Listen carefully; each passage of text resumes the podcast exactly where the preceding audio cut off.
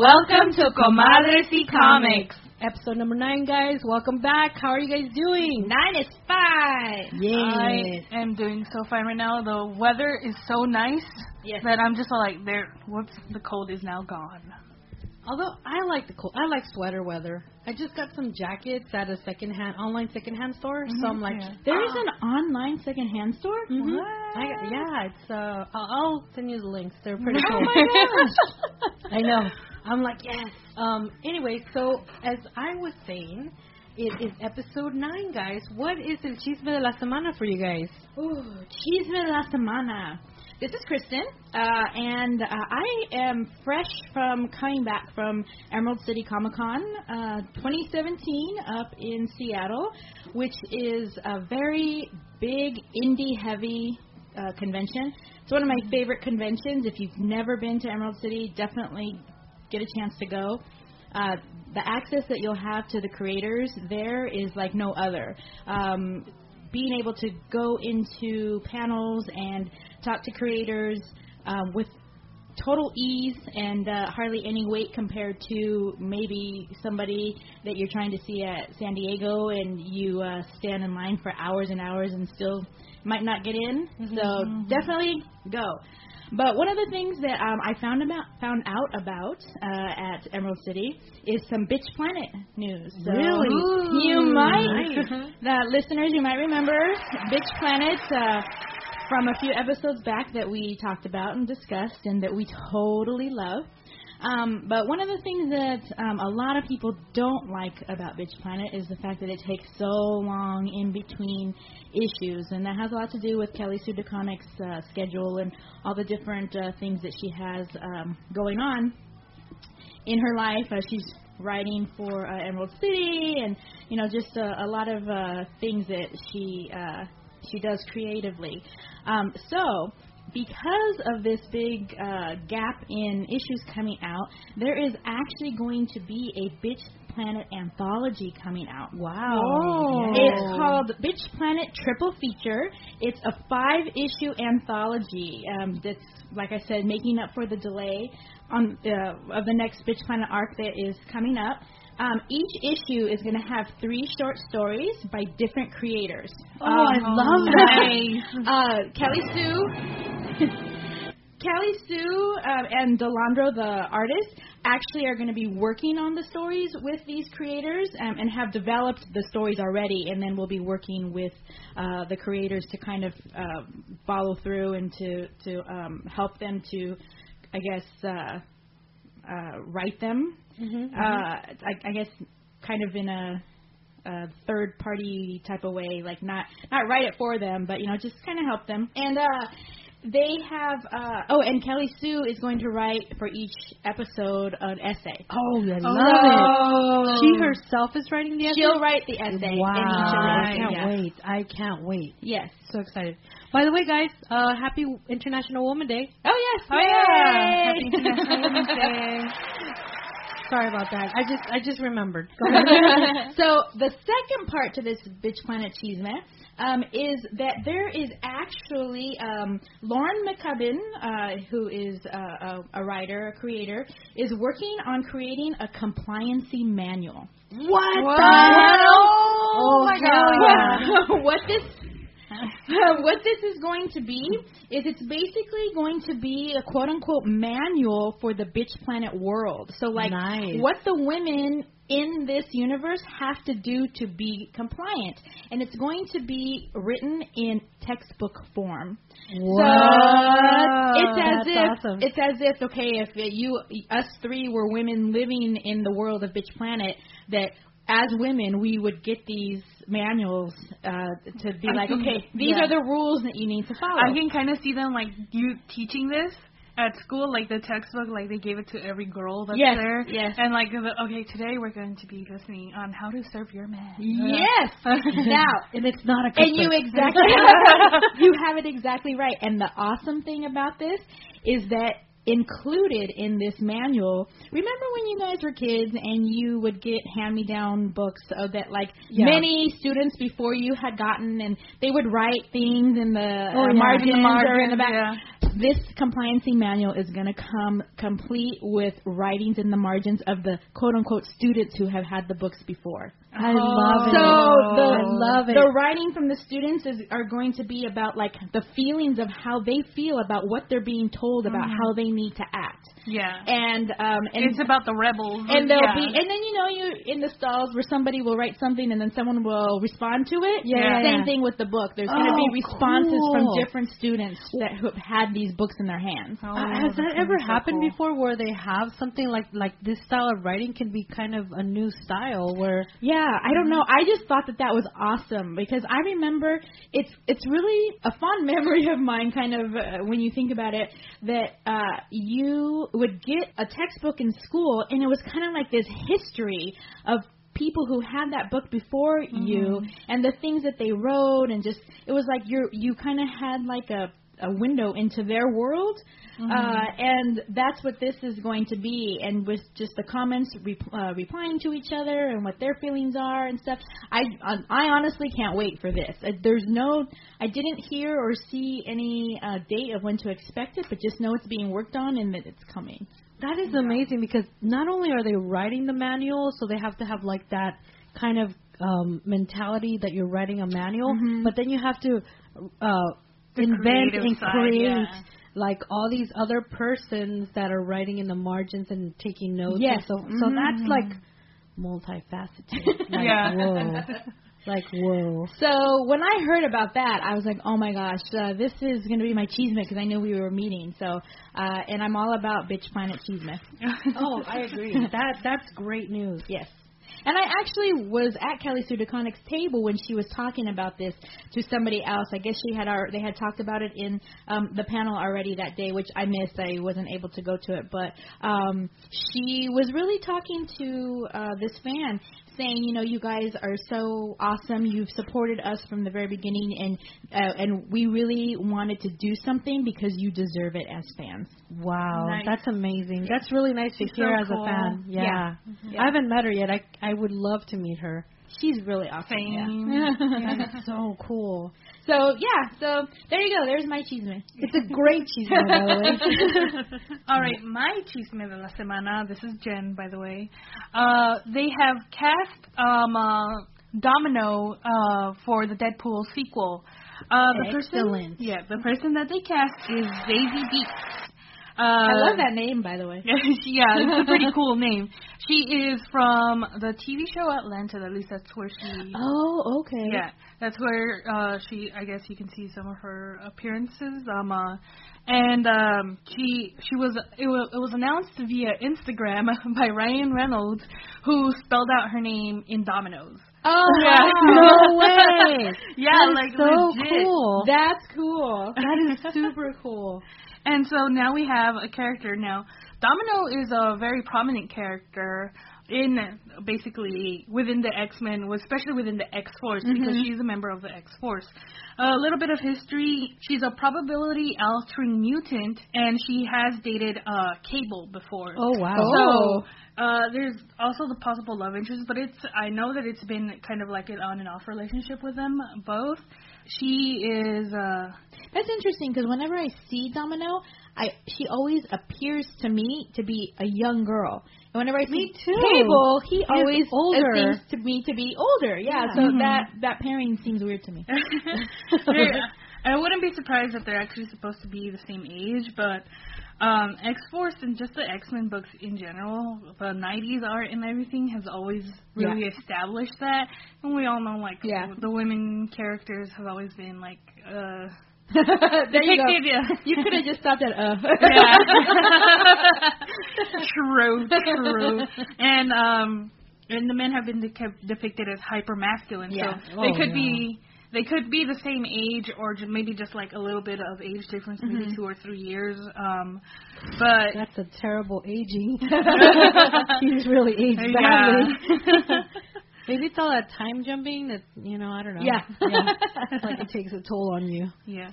So um it's good. Yeah, like I said, um I'm very excited to see her. She's always been kind of a cool, interesting character that I've always wanted to know more about. Yeah. And it'll be exciting to see uh how they depict her in um, um in Deadpool and the fact that it seems more and more like positive that these Deadpool movies are leading to Yes. X Force. Yes. Oh, yeah. hell yeah. And I'm like, give it to me. I want it. Yes. Nice. Yeah. Excellent. So exciting. That's some good cheeseman too. Yeah. Really yeah. good stuff. Well, and I know we've uh we've all had a chance to see the trailer for uh Oh, the, yes. It's not trailer, it's, It's a, the- it's the like teaser. a little teaser. There you go. Oh my god. Uh, and it was so funny. Yes, so it I and it got me so excited because it's already been over a year that that Yeah. movie's come out. So Yeah. I'm ready for another Deadpool movie. Oh, me too. I'm ready. Talk about a movie that took everyone by storm. Oh Yes. yeah, that was a nice, nice surprise. I like when there's nice surprises. like Yes.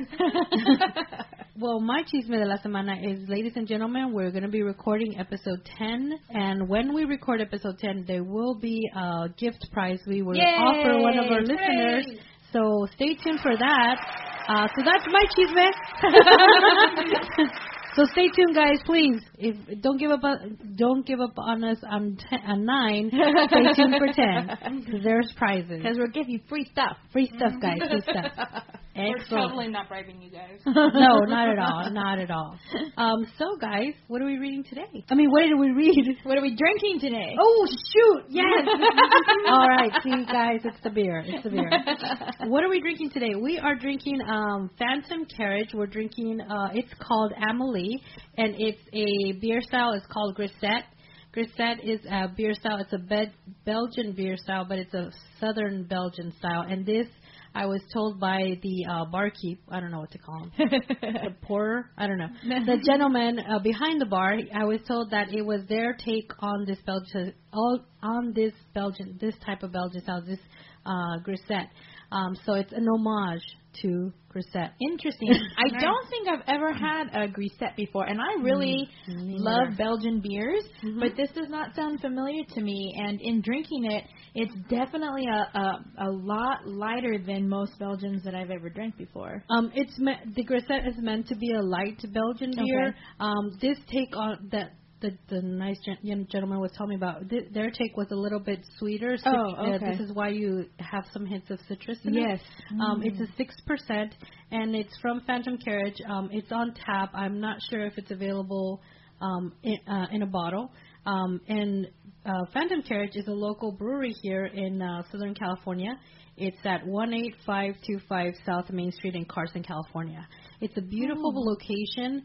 Um, the outside, of course, looks like a factory, but once you come inside, it's like really dark, and they have like um, paintings of like um, Dracula, and they Oh, have wow. like it's like Oh, really very like gothic? very gothic. Very gothic, Yes, yes. I'm Well, with a name it. like Phantom Carriage, I'm Yeah. assuming it would need to be. It was actually really dark in there. It took me a, a moment for my eyes to focus on the the lack of light, but Yeah. it was really cool. And they have like little sections that are sectioned off. So like if you have a large group and you want to be away from like the big uh tap room, you can go to the side and there's like little rooms, and then they uh When you want to be a vampire when you're in the. Oh, they have a coffin there too. oh my Yes. god, this is my kind of place. I need to go. Like this is uh, oh my god, this is my aesthetic. Like ugh, Yeah, I need, it's I need to super I cool. need to and they, this place up. And they also serve food, so if you're in the mood for Ooh, like snacking, okay. they have some food.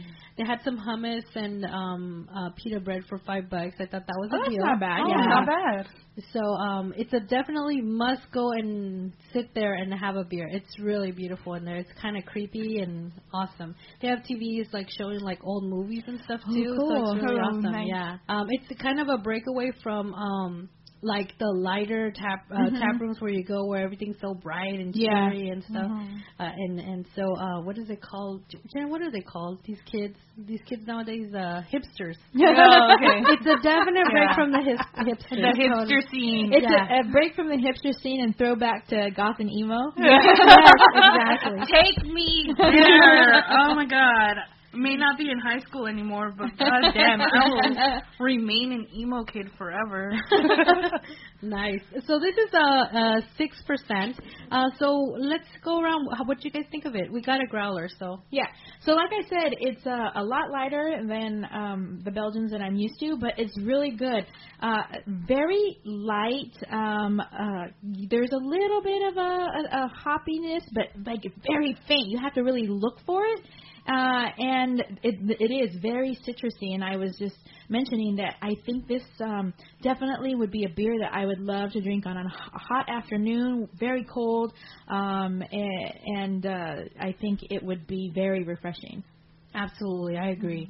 I definitely agree with your um, with your take on this. It is very summery. It's warm out, so it actually feels really good to drink this. Yeah. hmm Um, I like the fact that the um, the sour that the Belgian is as as a as a brew, um, it's very light and faint. It's, Yeah. it's very subtle, but it is very Belgian-y. So, uh, but it's really uh, really good. I, I enjoy it. What about you? I actually really like it. I don't think I've ever had a Belgian before, so if this is how most of them are, uh, I'm for it. but guessing from your reviews, this is a unique beer in and of itself. You can definitely taste like the citrus. It's very noticeable when you first drink it. Um, and I really like it because you can taste that sweetness, that Yeah. citrusy sweetness, and I'm all for that. And then it's like towards the end, like if in between sips you can taste the sourness a little bit, but it like lingers and it's not overpoweringly like makes me pull a face or something. yeah, definitely. Fortunately, the gentleman gave me a little taster before I had the growler fill, so I was like, okay, Jen can go for this. Yeah. yes. Yeah, because I mean, I was looking at another stout that they were uh, pouring at the time, and I'm Oh, like, yes. oh no, and it, it it boldly said coffee, and I was like, oh no, No. can't, can't do that one, definitely not. Although with all the stouts and porters we've been doing, um, I'm kind of learning to appreciate them a little bit more. Nice. Yeah. See, we have a convert. I can I can get behind the porters because we've had some good ones. Yeah. Oh yeah, definitely. The previous one, what was it like two episodes ago? That was in a can. I don't remember. Darn it, I don't remember either. oh, uh, was it the uh, six points? Yes. From, yes, from Brooklyn. Yes. Yeah, yeah, that one's really good. Yeah. I enjoy, I, I just I know you you really, you really enjoyed that one. Yeah. a lot of people, uh, the gentleman, he's like, well, what, what do you? Oh, because another thing about uh, Phantom Carriage is they have, uh, you could get a pour uh, for six bucks, I believe. Oh no, you can buy a glass for six dollars, or you could have a glass slash pour for ten dollars. So I had one of those, so I was able to get a Phantom Carriage um, um, glass goblet, and um, he's like, well, what do you want? And I said, surprise me. He's like, well, what do you like? And I go, I like beer. and then everybody started laughing. They're like, I'm gonna use that. I like beer because I mean I don't have like a specific. Yeah. You know, I just like Yeah. all beers. I mean, if I really don't like it, I think the only one I really didn't like was the sriracha one that came out some time Ooh. ago. What? Yeah, from I think it was uh, from Rogue, I believe. But anyway, it was so horrible. I want to just forget it. it's the ones that you don't like that are always more Yeah. memorable, and you know specifically. I don't like Yeah. it. like that pizza beer. I was gonna say, I still to this day talk about that pizza beer. Nice. tasted like oregano. yes. um, so based on the fact that I would drink this on a hot day and like um um I like Bel- well I like beer but I really like Belgians as well. I I know my husband really likes those as well. So um given that um and the taste of this and the citrusy undertones and then that nice bitterness that doesn't really it's not really pungent. Um I'm going to give this uh, uh full. Mhm. I'm gonna go with the full. It's a wonderful beer, and it obviously is kind of like making me a little, a little happy, a little happy here with one glass. I would agree with the full. Um, I'm going with full as well. Like I said, um, Belgians are my favorite. I love that unique, just flavor that they have, and I'm not even sure. I'm, I'm sure that there's some beer brewing type term, terminology and that uh, uh, you can use to describe what that is, but all I know is that it's good and I like it. And this one is uh, awesome as well. And I look forward to uh, hopefully them having it uh, the next couple of weeks when we're going to be hitting the 90s here in Southern California. Oh absolutely. man, yeah. So I'm gonna go with a full as well because I Ooh. did like it, and I since drinking this um a lot of beers with you guys, I really like noticed that I really like the citrusy ones those are tend to be my favorites. Oh, cool. I could look. Um, I could look into that from now on. Hey. nice, nice. You know, uh, she might not be old enough to drink beer, but I have to say, someone that would love the the um, ambiance of this Phantom Carriage Brewery that you talked about is Jonesy. Oh, absolutely. yeah. Dude, this is like her dream spot. This is like my God. her fantasy world come to life. like if she had to take over her dad's donut and decided to revamp it, that's the aesthetic she would go with. I agree. I completely agree. I completely agree. So the book that we read uh, this week that we're going to discuss is Jonesy. Uh, it's a. Did you say all ages? I was right? gonna say it's all ages. It doesn't say all ages on here, but it's a boom box uh, imprint, Mhm. and um, Boombox tends to be all ages. Yeah. Like, I think just to like be safe, they go with the teen rating. yeah, But it is definitely an all ages book, or at least I think it is Yeah. an all ages book. yeah. Um, it's written by Sam Humphries, who is uh, the person who wrote the book we did for our last episode, uh, Green Lanterns. So Oh. this is a really, um, really cool way to be able to see his totally, completely different styles of Different writing. writing styles. Yes, And which I, love. Yeah. yeah. I, now that you said that, I'm like super excited because um that just it it's not that you know like oh you know he wrote the Green Lantern and he wrote this. It's just the the way he can um produce a good wonderful book in such a different style Yes. from the Mhm. same person. I think that that's really talented. Yes, because there's writers out there that when you're reading books by them, you definitely know you're reading books by them. Yeah, Exactly. Jeff Lemire.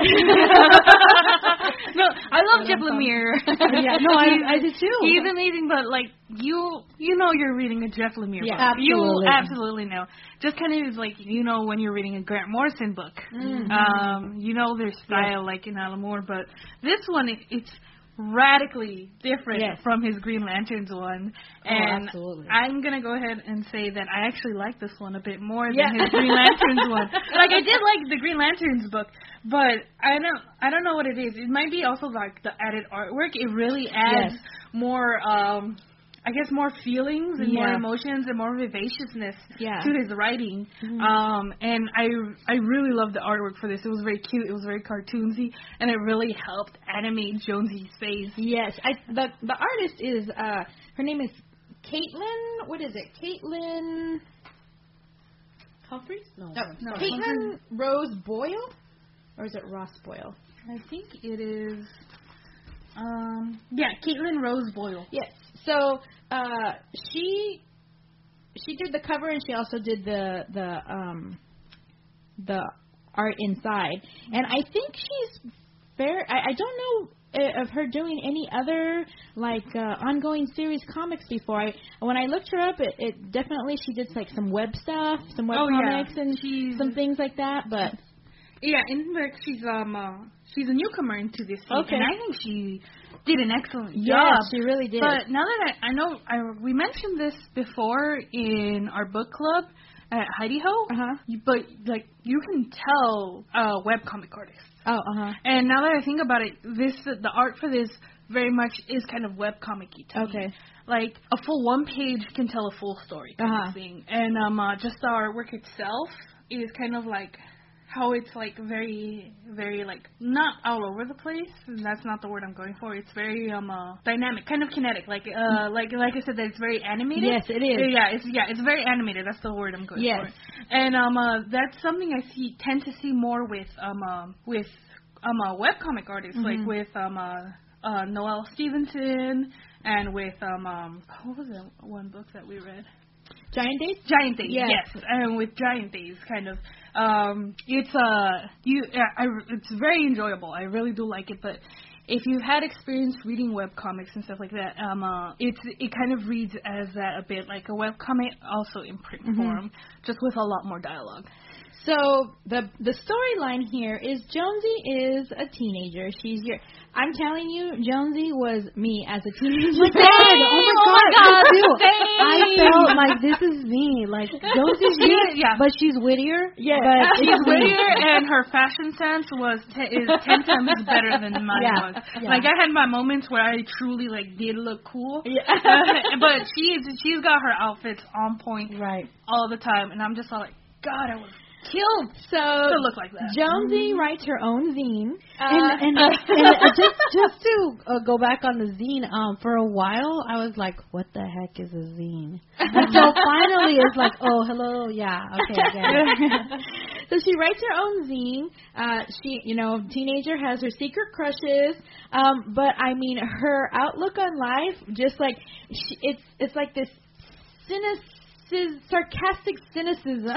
Yes, yes. It's it's the kind of sarcastic cynicism that can only come from a teenager Exactly. who Oh, thinks yes. like the smallest thing will be the end of the world. kind of Exactly. thing. And yeah. actually, that I'm so glad you touched on that. But one of the things is like every almost every comic, uh, I guess every uh, issue, she starts off with saying the worst day ever. Yeah, the worst day. Every day is the worst Worst day day ever ever. if you really commit yourself to it. so Jonesy um, is uh, this awesome character who just happens to have a superpower, um, and her superpower is that she's able to make um, people fall in love.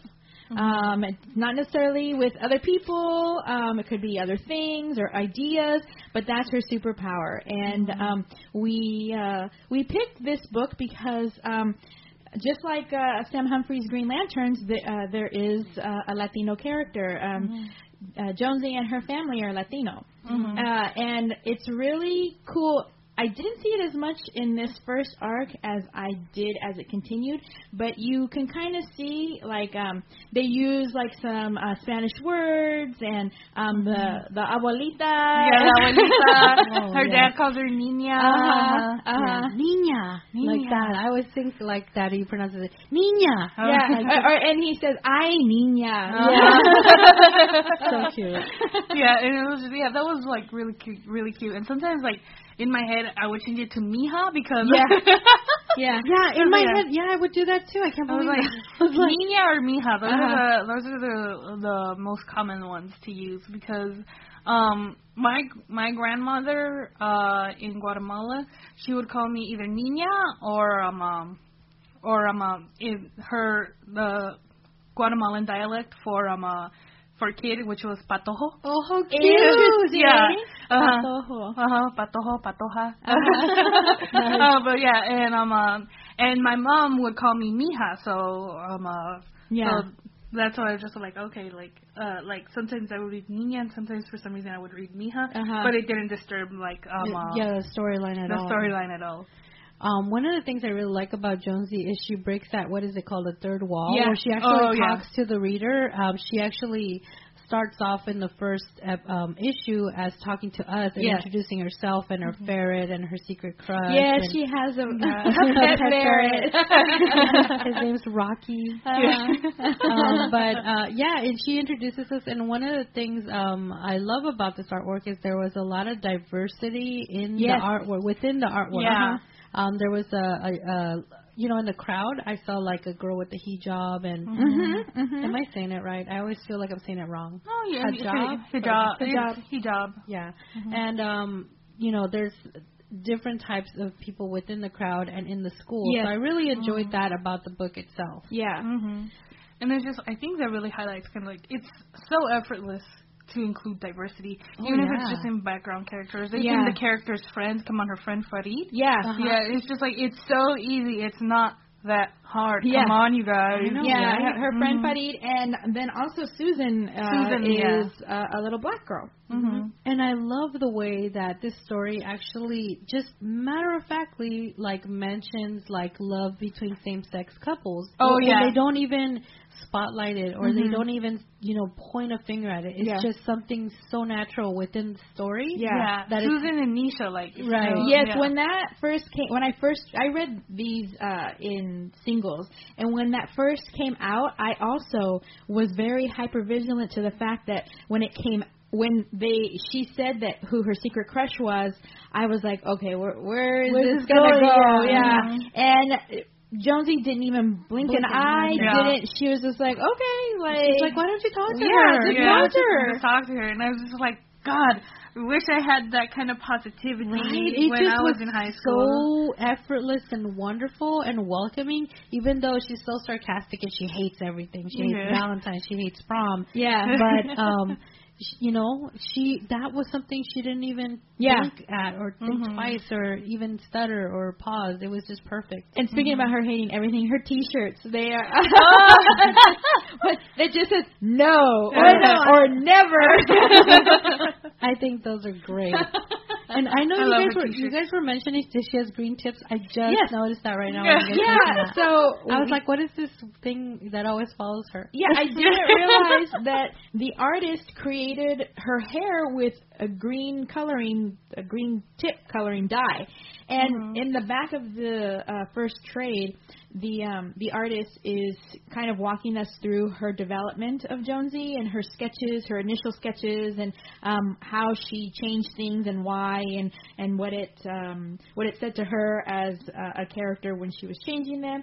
And so, um, and her hair went through a process of different changes too. There was always a color, but um, it it kind of moved from like the the like sideburn area to the tips. Like the the To- oh yeah, the to the front bangs. Yeah. Yeah, Mhm. and, and not until I read this uh, in the back of the book that I even realize that she had yes. tips. I saw this green, but because, like Jen says, the the art is just so uh, it's.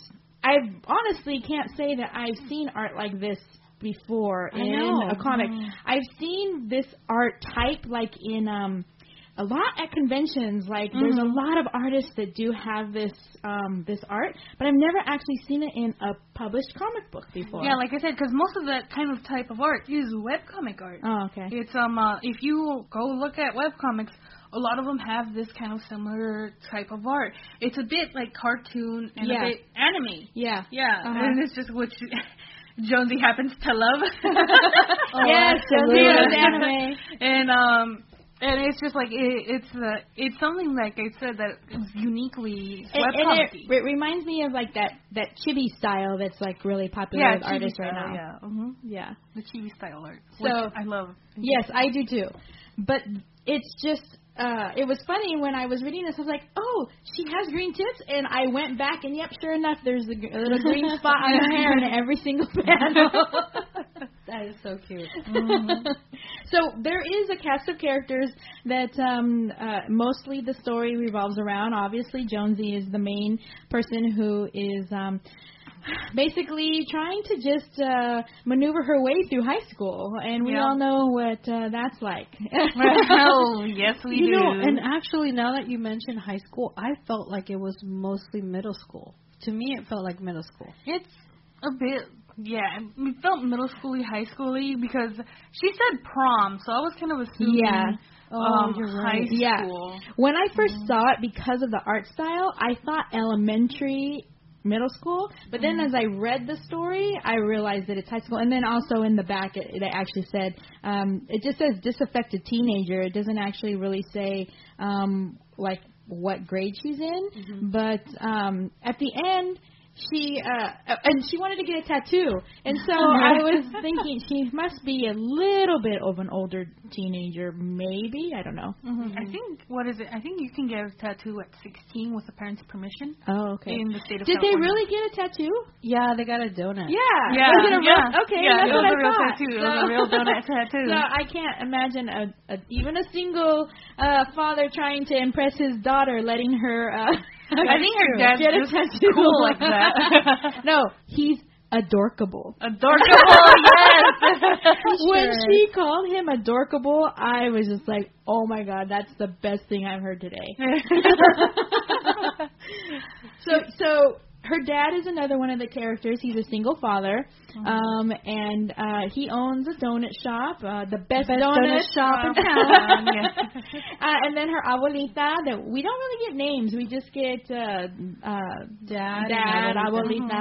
And Uh, Abuelita seems to live somewhere, Somewhere else. far. Yeah. I think yeah. she lives in Mexico or, Or something somewhere, like that. somewhere in Central or South America. And abuelita's um like uh catchphrase that she tells Jonesy, her like motto Eat all who oppose you. Yeah. Oh, yes. oh my god. Yeah, when I saw that, I, at first I thought they were gonna go with like the classic abuelita look, and then she puts on shades and she's like, "Eat all who oppose you," And I'm just like, "Hey!" Yes, and there is another part in the book where um Jonesy is like, I got grounded, and what am I going to do? And she's always calling her abuelita for um advice and for support. And her abuelita tells her, you must apologize to your father. Um, and then she says, but never to any man, other man. Yeah. I love I that was part. like, yes. I actually wrote that down because I was like, "This is cool Yes, shit." That's good advice. like, and the cool thing was like she was on a cell phone, right? And she's talking to her abuelita, and um her abuelita's getting like massages from like Yeah, for, Ge- from Gustavo. German. Herman. Herman, yeah, Herman. And I was like, dude, she's like a pimp. she's awesome. And then for her to tell her that, like, you must apologize for your, to your father, but no other man. Yeah. Mm, Ever. Yeah, And I was ever. like, dude, yeah. That's so cool. Yes, so and then we get her her cast of friends, um, Farid and then Susan. And with Susan, um, uh, to remind you, Susan was is a popular girl who her mother is the mayor of this Yes. town, and so Susan feels the pressures of trying to be like uh, popular and a good girl, just Yeah, to be because she has to girl. Yeah, she has to be like the example for all Yeah. other teens. Um, and she hates it. And there's a moment where her and Jonesy bond about like hating stuff.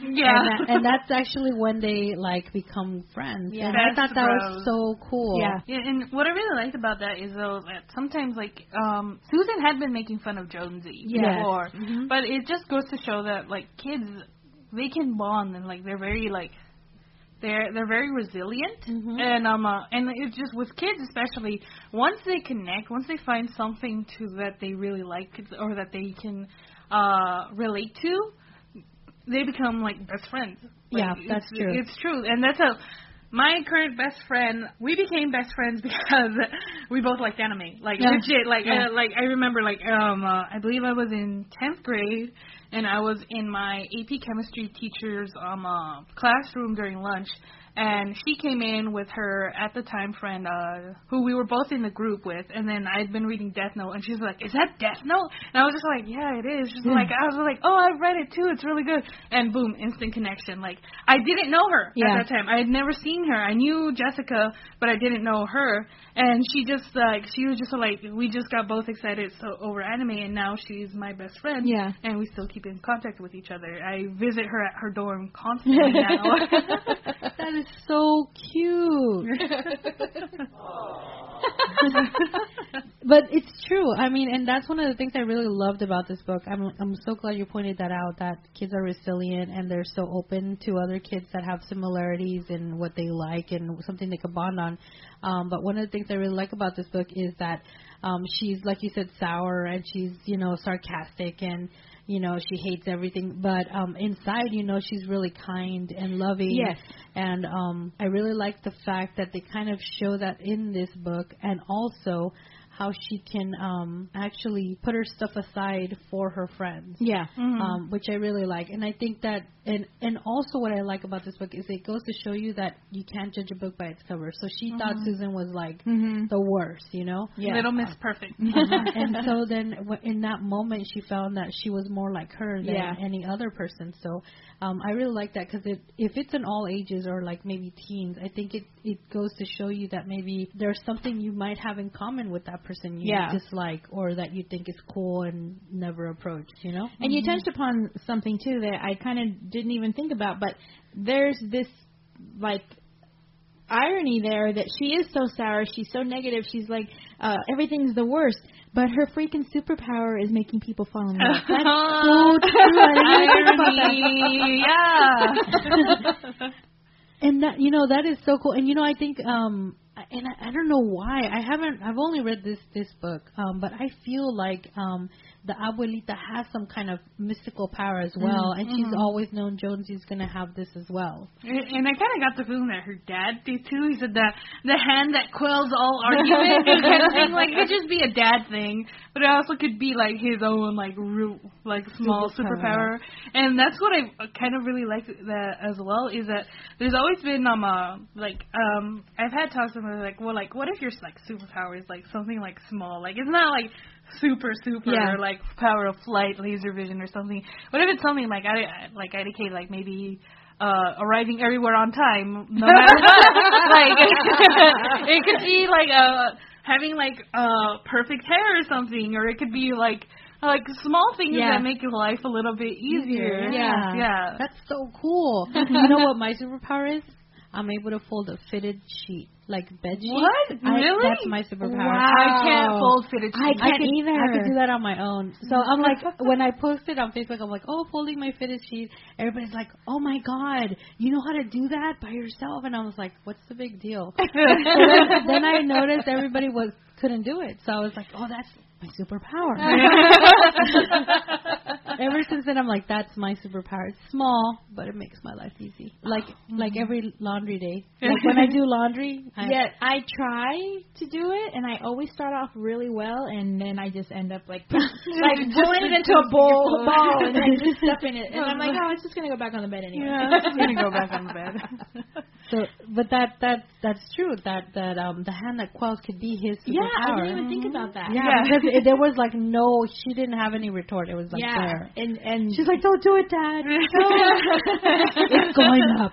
It's going up. Yeah. Uh, and the cool thing about this uh, comic is that originally it was just scheduled to be a mini series, but it was so um, well liked and got so much great um, a claim that it's it's ongoing. It's still it, it's com- it's still coming out now. I'm not sure what issue they're on now. Um, I, I read think it. they might be on nine now. That Okay. Mhm. I, I read it through to uh, the next story arc, um, but I can't remember how many issues it was. So um, I think that that's really cool and just a testament to uh, how awesome uh, that uh, Humphries did with uh, this story and um, how well he does with all ages uh, and and writing younger characters. mm-hmm. Latino younger characters. Yes, I did. Yeah. Which yeah, is- he's doing really good. I mean, I Yeah. um I really liked her. Uh um, it's not something that's like magnified upon. It's just something that just happens to be in the story, just like everything else. And I like how how um, matter of fact and how like um, innocent and how the approach, the unmagnified approach on like diversity, the unmagnified approach on Mhm, uh, same sex um, love, and you know like her being Latina. It's not something that's like oh like you know it's just part of the story. And one I thing. I, love really it. appreciate about his writing too, um, any writer that can write a teen believably, I give all the props because I mean in my in my uh, professional life, I worked with teens for most of my career, and I can I it really grates on my nerves when uh, writers are trying to force uh, quote unquote teen speak. Oh, The God. teen I hate that. I and, I and yeah, the stuff in here um, was it flowed very very um, it true to life as far as I'm concerned. And when I would read some of the stuff and kind of giggle to myself because I'm like that that is like it, it really really works. Yeah, he has Mm-hmm. a, a great grasp on the voice of teens for Mhm. sure. Teen girls. Uh, this, like I said, um, like we all said, she reminds us of us at, at some point in our Yes. teen, year, teen years, definitely. Um, there was also um, the Butt Brothers. I really Yes. enjoyed that. the Butt Brothers. and that was kind of a play on the title of their band, the Butt Brothers, and Uh-huh. then they turned out to be actually uh, homosexual. So I was like, oh, I get it now. I didn't get it at first. I thought it was, I thought it was a fart thing. I never even thought of that. No, you know what? I had to read it twice because I'm like, Butt Brothers. Oh my god, it's so funny.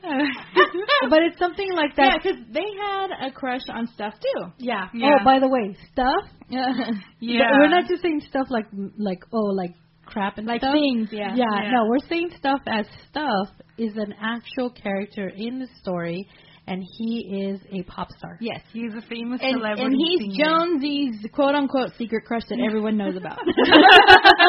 Anyone who reads her Zine. yeah. And so uh, the Butt Brothers steal her zines because they love stuff. Well, they don't want to admit it, but They don't. Yeah, because they're, they're so punk rock, but they love stuff. Yeah. yeah. It's so cool. I love yeah, it. which, when she happens upon them, they're kissing her her mm-hmm. book. Yeah. no, you're ruining my book. But but I thought that was really funny. But again, they don't really highlight or put like magnify that. It was just part of the story. She didn't even talk about that. It was all about her signs and getting them Yeah. back, and I thought that was cool. Yeah. yeah. This ca- this guy called Stuff. I mean, this guy named Stuff. This guy's Stuff. um, he's a really interesting character to me because um the way she describes him and some of his lyrics, it just reminds me of like a David Bowie. Oh, I was think? gonna say like a K-pop star. Yeah, Yeah. That, it's like a K-pop David Bowie. Yeah, yeah, pretty much. Absolutely. He's like he. Uh, so he has a persona that he's like a space prince who a space prince who's been stranded on Earth. Yes. And uh it's literally so hilarious. But like, what I find really funny is that at that age too, I was really super into K-pop, and I was just like, oh my god, like I love him like so much, like it, the kind of like like no, he's mine, like the girls would be like like no, he's my boyfriend kind of thing. Yeah. and that's what I imagine Jonesy to be like. Yeah. And um, uh, when she showed Susan, uh, who is into a different style, a different genre of music, uh, Yes. stuff, stuff. Like I remember, I specifically remember trying to drag my friends into liking K-pop, and whenever I would, there I'd be like, "Oh my God, what do you think?" Like, like I need you to love it. I Yeah, need you to love love it. it. I Yeah. need you to like. I didn't know this at the uh, this word at the time, but I was just like, I need you to validate me and my feelings. and some of them did, and some of them were just like, oh, it's nice, I guess, but I don't really like. Uh, it's not really my thing. It's And. Jen never spoke to those girls And I never spoke to them again. And I still don't. no, I'm just kidding. but it was just like it's it's high school. Like like what I love about this is that Jonesy is so extra, and it's just like she's like she's like extra capital E with the little trademark sign. Like and, and, and interestingly enough, uh, the different style of music that Susan is into is country music. good. right. And she and she wants to be a country singer. Um, and so I thought that was really cool because um, it's just like we were saying, there's just like diversity everywhere, and it works. It does not feel forced at all. Yeah, and and she wasn't like, ew, you like country. I mean, none of that ever happened throughout the book, which I really appreciate. Like, Yeah. ew, I can't believe you like that, Yeah. or ew, like it was like always like you know kindly, like, oh, I don't like that, you know, Yeah. that kind of thing. But um, it, it was great. Yeah, and and just like any teenager, um, she can definitely be self-involved. And there's some situations that happen in here where uh, she kind of does some things that um, feel uh, um, bad to her friends. Um, and I like the fact that she is very self-aware and she realizes, oh, I kind of screwed up. And even with her dad, you know, and she's like, okay, I know I have to apologize. And even even when the dad comes home and she's trying to hide, and then she realizes he's in a good mood, and she's like, I have something to say, and you know what it is, and he and he's like, nope, I don't. And he forces her to tell him he's Yeah. sorry. She's sorry. yeah. But even that was um, really well intended because she didn't want him to get hurt again. Yeah. Because Yeah. we now find out what ha- that and that was one of the things that I was wondering in the first two um, issues of the book was. Uh, where's the mom? Yeah. You know, because we always see Latinas with their moms. You know, Yeah. like it's always the kid with the mom. Um, so I was thinking she was dead, but we find out that actually um, they divorced. Yeah. And um, and the dad got the custody of Yeah. Jonesy. So that was really interesting to me. Um, And um, I really have to say that uh, one of the best issues I read is when the mom comes back. What? Oh, my drama. There is a there is a whole issue dedicated to Jonesy and Jonesy's mom's relationship, and it was amazing. Really? It was really I good. I. I, I I actually Read think that. that I shed a tear.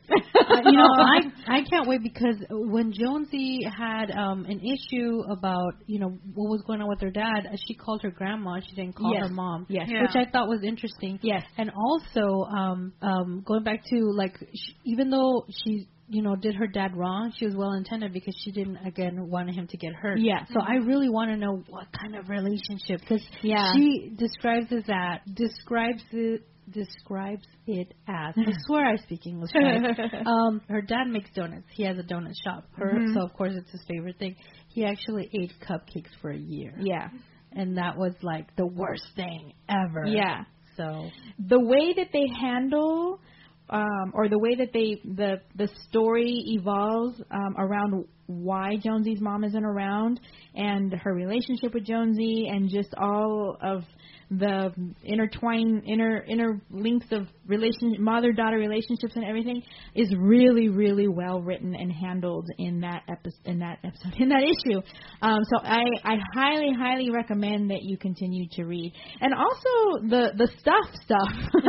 Uh, I I really I really enjoyed um, and I really liked how that ended as well. Um, it I would definitely recommend this book to um, people who are looking for books to recommend to uh, to young and teen girls for sure. Yeah, definitely. Um, because there's there's no there's no negative portrayal of, of females in here as far as just like you know uh, it definitely passes the be- the Bechdel the Bechdel test. Yes, definitely.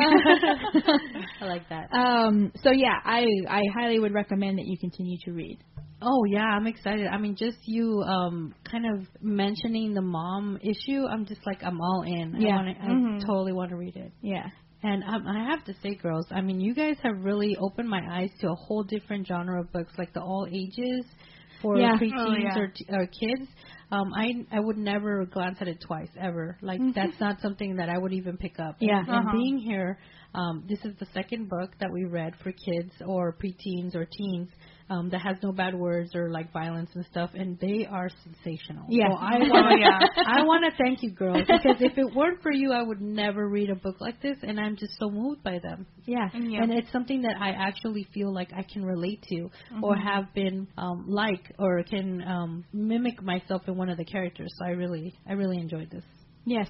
Hooray. Uh, yeah. Hooray! So, uh, how many uh, conchas do you give it? Oh my God, I give it uh, three. What is it? The maximum was three, right? Yeah. 3 chocolate conchas uh, champurrado. Yeah, and may, and maybe um, maybe an empanada. that I think yes. Yeah, I definitely am going uh, full out for the three conchas.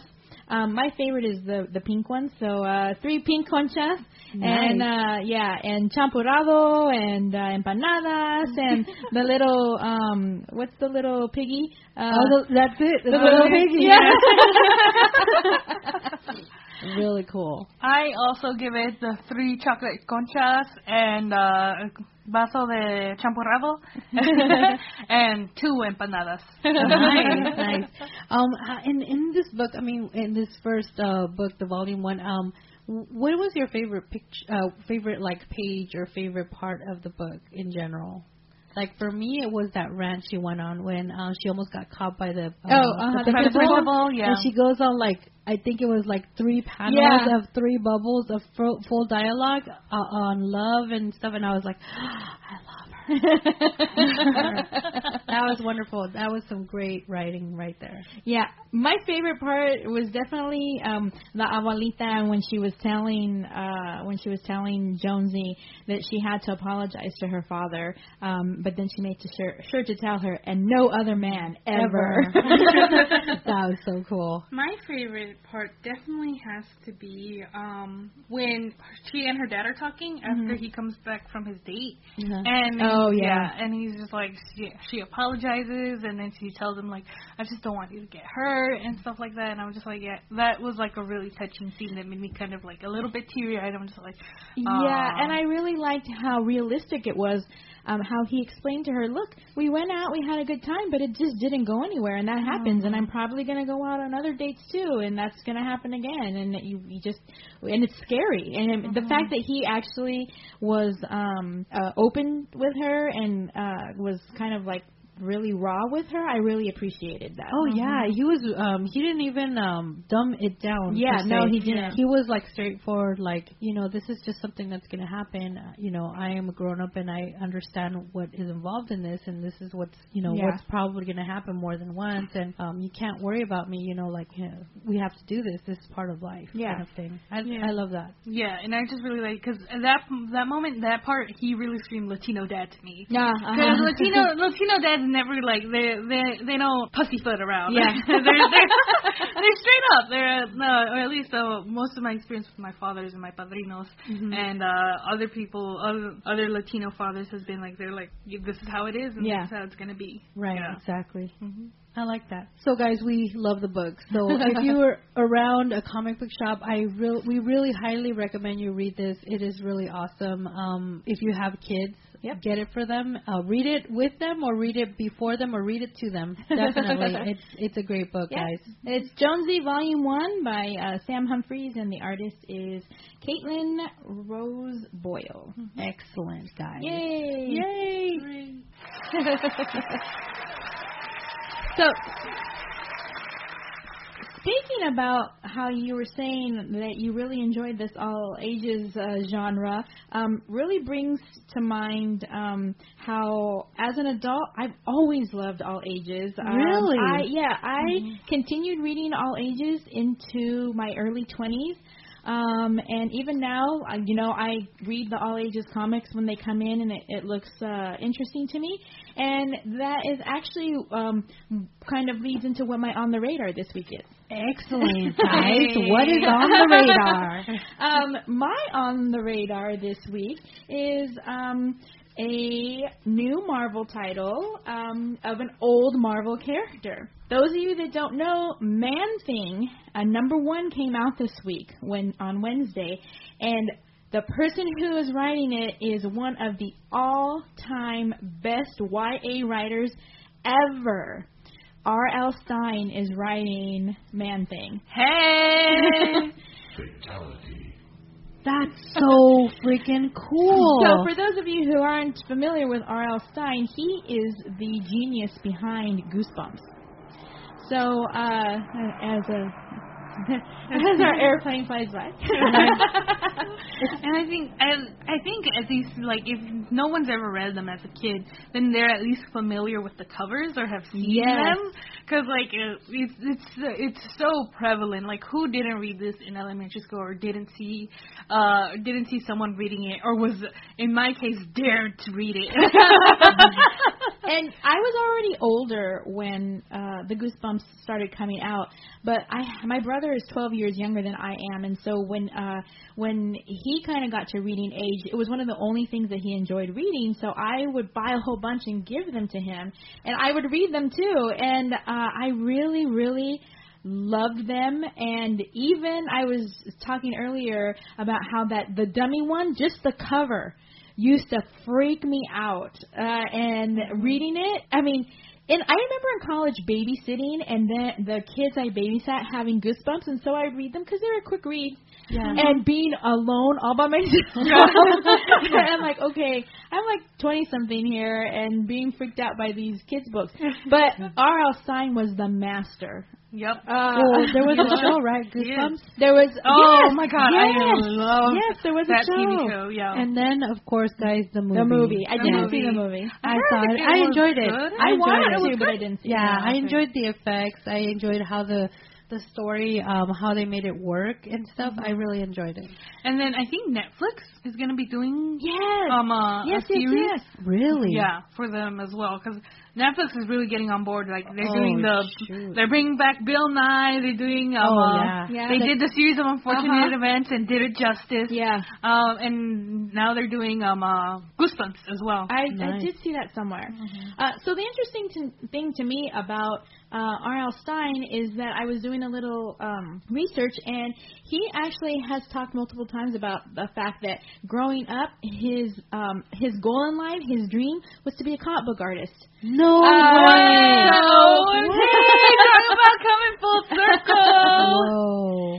So interestingly enough, I guess he'd been in talks with Marvel on um, doing a series, and Marvel uh, offered him many different characters, but he finally chose Man Thing because he says that um, like swamp characters were like his jam, uh, because, uh, uh, because he had just written them so much in Goosebumps. Oh, okay. So it was one of his favorite things to write. Mhm. Um, it's going to be a five issue uh, series, and um, the cool thing about it, I've read the first one. It's kind of um, I don't have any uh, past history with reading Man Thing.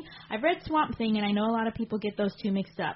Um, one is DC and one's Marvel, um, but Man Thing apparently never spoke before, and that's Oh, something wow. that's different. Um, Stine has um, he does a little bit of a backstory of how he has um, gained the power of speech.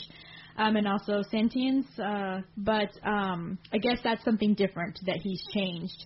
But um, it's a, a five issue series, and in the uh, back of every issue is a short horror story written by R.L. Stine. What? that has, nice. has nothing to do with the man thing, and I it's love and those little secret surprises. and they're all written by guest artists. I mean, they're all drawn by guest artists. I read the first issue. Um, it lays, you know, some groundwork for the basis of the story moving forward.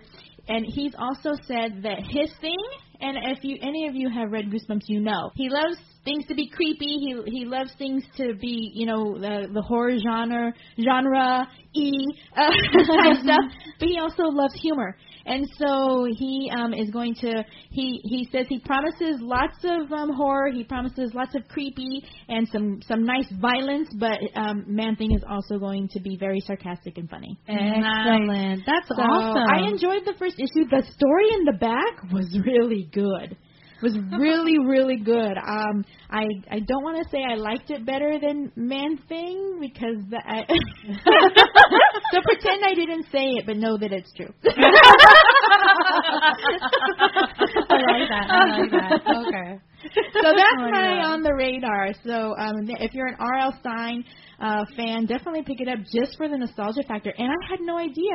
I'm freaking old, man. I feel old shoot. knowing that R.L. Stine is 73 years old. What? What? Yes. Yes. Wow. I didn't even know that. Yeah. So he's he's still working and uh, he's writing Man Thing for Marvel. So Wow. definitely pick it up. Um, it, it's uh, it's worth your 3.99. nice. Excellent. nice. That's awesome. What is your on the radar, Jen? So my on the radar is actually um it's a bit um uh, late but um America number 1 Mm. by Marvel. Uh it was released about 2 weeks ago now.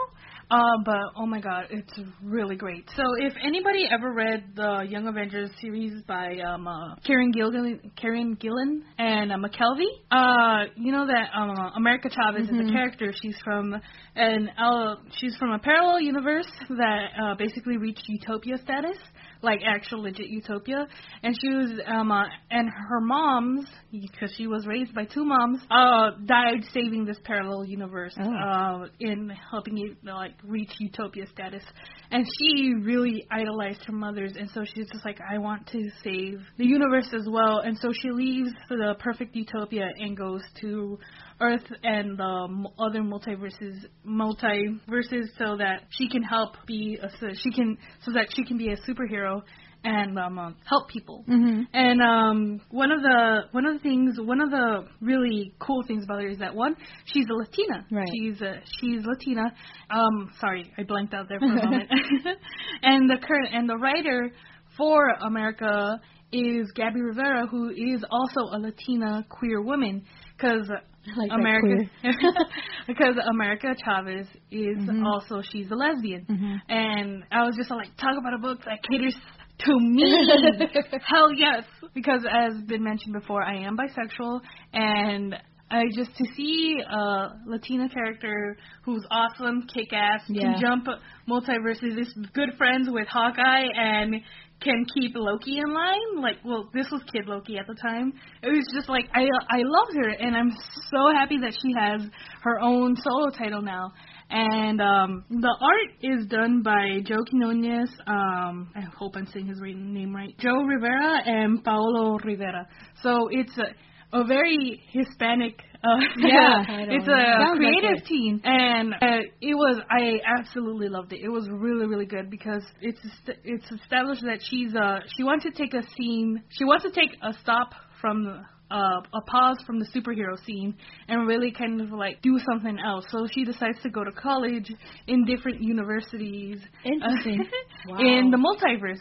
So she's enrolled in many colleges and stuff like that. And in the first book, she we see her she's rushing to go to class after saving a planet and uh, she's late and her professor is just like I don't care who you are. You need to be on class on time. And I'm just like oh I've been there.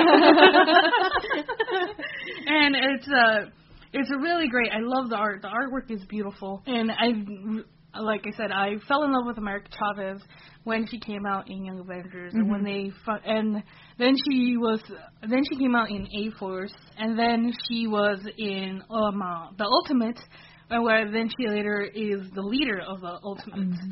and now she finally has her own solo title and I'm just like yes thank you Awesome. That is so cool. That is really awesome. So only one issue is out now. Is it mm-hmm. monthly or biweekly? it is No, monthly not yeah. biweekly. Every two weeks. I don't know how to say that. I don't know why I keep saying biweekly. Sorry, guys. it's it because it can be translated as both like it's the English language is weird um, I really like though uh, the there is kind of a trend in some of the mo- uh, not movies comic books um, of uh, us seeing the kind of like behind the scenes of what do co- what do superheroes do when they're not superheroing Mhm. um, and I really like that I really like seeing the humanity uh, behind who they are um, behind what they do uh, it it really I think endears me to the character a, a lot more so I really appreciate that Marvel is doing some of that uh, with their characters. mm-hmm. That's really cool. and I really love that and I think the person who really kickstarted that was Matt Fraction Yeah, I was gonna say Matt Fraction with Hawkeye. with Hawkeye, but even before that, like really before he did it with Iron Fist, Oh, kind of okay. as well. Oh, You yeah. know, when we read it, like you really Yeah. got to see like besides his superhero Yeah. stuff, like what he did, what he does. Like he kind of has his own things going on with like Yes. the immortal weapons and everything. Uh, but like you see like his magnum opus in Hawkeye, Mhm. where it's just like, oh, what does what does Hawkeye do when he's not being a superhero? Yeah. he is still kicking ass, uh, but more locally. nice. That's really cool. Well, on my radar is you know how we're like big fans of the Hernandez brothers? yes. Yes. Well, if you go to www.pin.pinupgirlclothing.com, they are now selling these skirts that have um, the prints of the characters on along the hemline, Oh my god! and then actual dresses with the characters, and they're all kind of a pin-uppy style. So they're Oh they're my god! They cater to like Oh full figured women as well. I will wear That is that. amazing. Yeah, so, and th- this uh, this particular dress is, is like a luchadora uh, print, Yes. Oh my gosh. I need that dress. Oh yes. so it's really cool. Like that is so on my radar. I want to do this. Um, then he has like the kind of a space. Uh, We haven't got. Oh my god, the retro space girls. Oh my god, I need that. I I need that. I well, I love the full figure skirt where it has all the characters Yes. kind of on. The, I love the- that. Ooh yeah. But I really like the uh, the wrestling one. That that one's really cool. So again, guys, that's www.pinupgirlclothing.com. Um, and then just look up uh, on the search bar if you're looking through the website and you know you don't want to go through everything. Just type in love on, on the website on the search bar. Love and Roberts. Just I just put love and, Oh, it, and okay. it came up, so I didn't even have to do the whole thing. Nice. So um, yeah, it's super stylish and it's uh, celebrating the 35th anniversary of Love and Rockets. Oh my so gosh. yes. Wow, that's awesome. It's, it's a little pricey, but it's. I think it's worth it because that you know you, where else are you gonna find that print for sure? I've dropped sixty-five dollars for a custom-made dress. And That was pretty. That was pretty cheapish. Yeah, that was pretty cheap actually. Some, of them, some of them can go up to three hundred, Yeah. five hundred dollars. Mm, yeah, exactly. Um, also, guys, on the radar is um, to the listeners, we are going to be uh, finishing our episode right now. But um, if you stick around after the mu- the outro music, we are going to be going on a full-on review of Logan. so, if you haven't seen Logan, please um, do not continue. We do not want to spoil it for you. But then come back and listen to our full uh, spoiler after our uh, outro song. So um, so stick around for that. Um, so does that conclude our episode, guys? Yeah.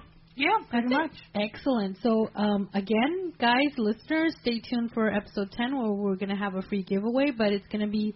Um, it's not going to be easy like dial in the first caller or the first person who messages us on Facebook.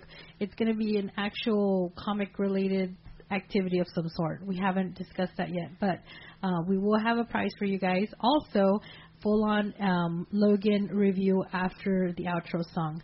Um, any shout outs, guys? Well, as always, follow us on Instagram at Comadres y Comics. Or follow us on Twitter, or shoot us a tweet, or uh, if you have any questions, uh, you can at us at uh, Comic Comadres.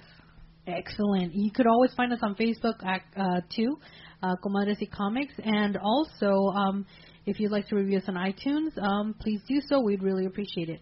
Um, also, shout out to all the other podcasters out there who, you know, get together around a table or um, through Skype or whatever and put out some, some decent stuff, talk to us.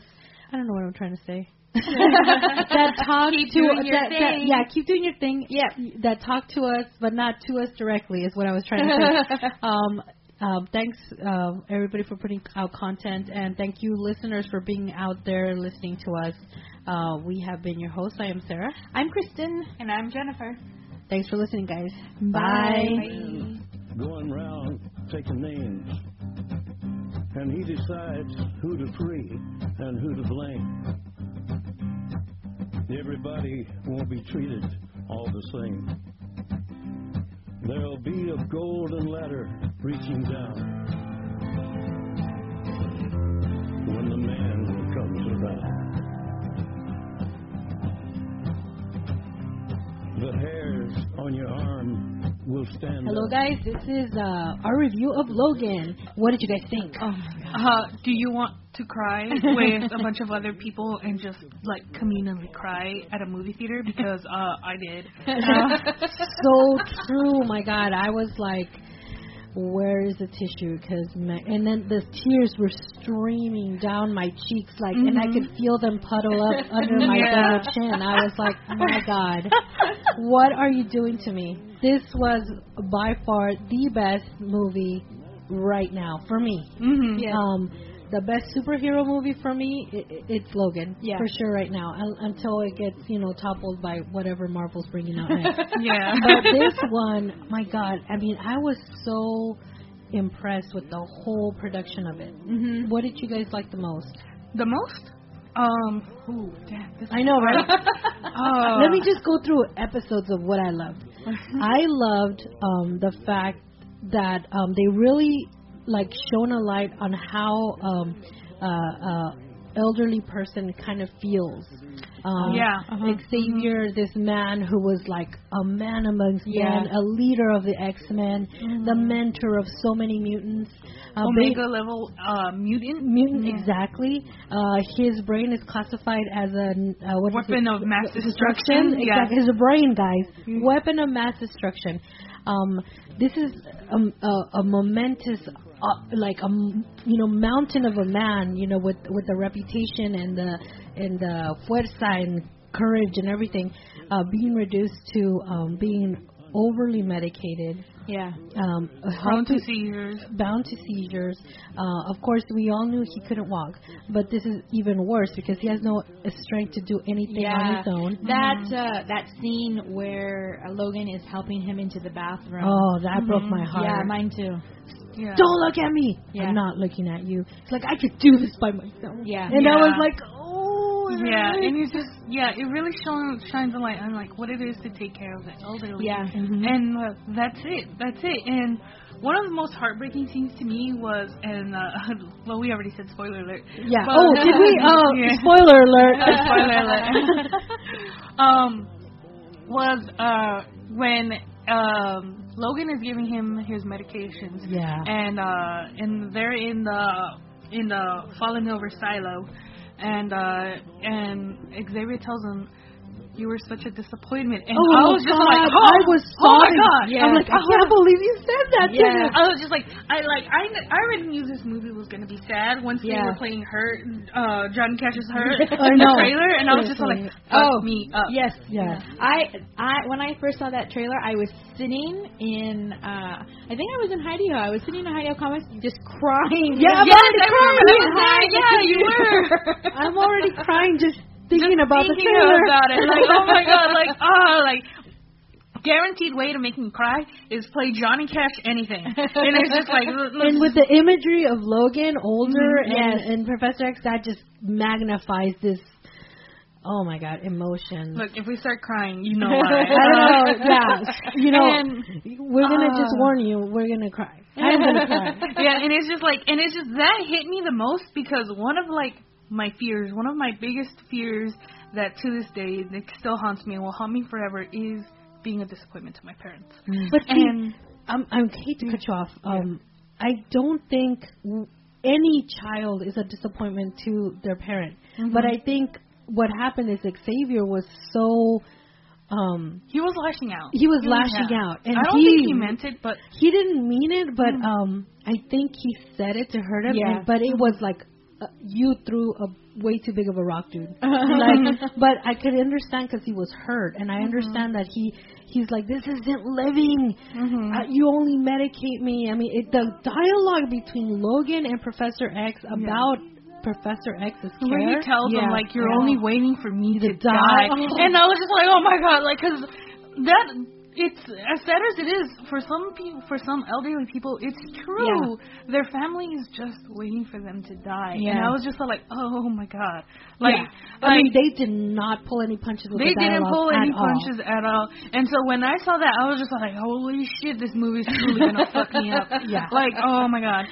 Like at at first to cut you off, I'm so sorry. When he's like uh, w- uh kind of trucking around in his wheelchair, like senile, like talking all this gibberish, and I was like, oh no, um, Xavier's gonna be all like not here, you know. But then he this strong dialogue throughout the movie. Yeah. It's just and mm-hmm. it's stuff that moves the heck out of you. Yeah. Like at every level. On the level with the tiny mutant and the level of, of the X Men that are gone. On everything. The mm-hmm. state of the world. I mean it was just they their dialogue, their relationship, the way they, that they are now or mm-hmm. in that alternate reality was just so real and raw. I just dude. dude. Going back to your original query, though, um, I think I've narrowed it down like truly what my favorite scene was, and it was when um, um uh Logan and X24 are fighting in the forest, uh, and the kids with all the kids over there, and um uh, robot hand dude, I forget his name.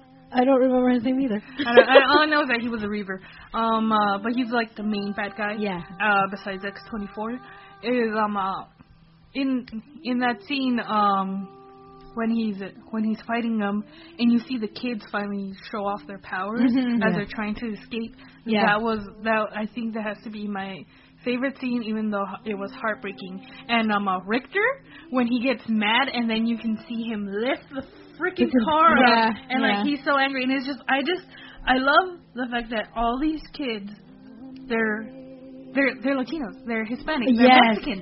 They're specifically all their Mexican. mothers, all all of them, their mothers are Mexican. Uh-huh. hmm And so every single one of them is Mexican. I was just like, oh, ha, ha, ha, ha.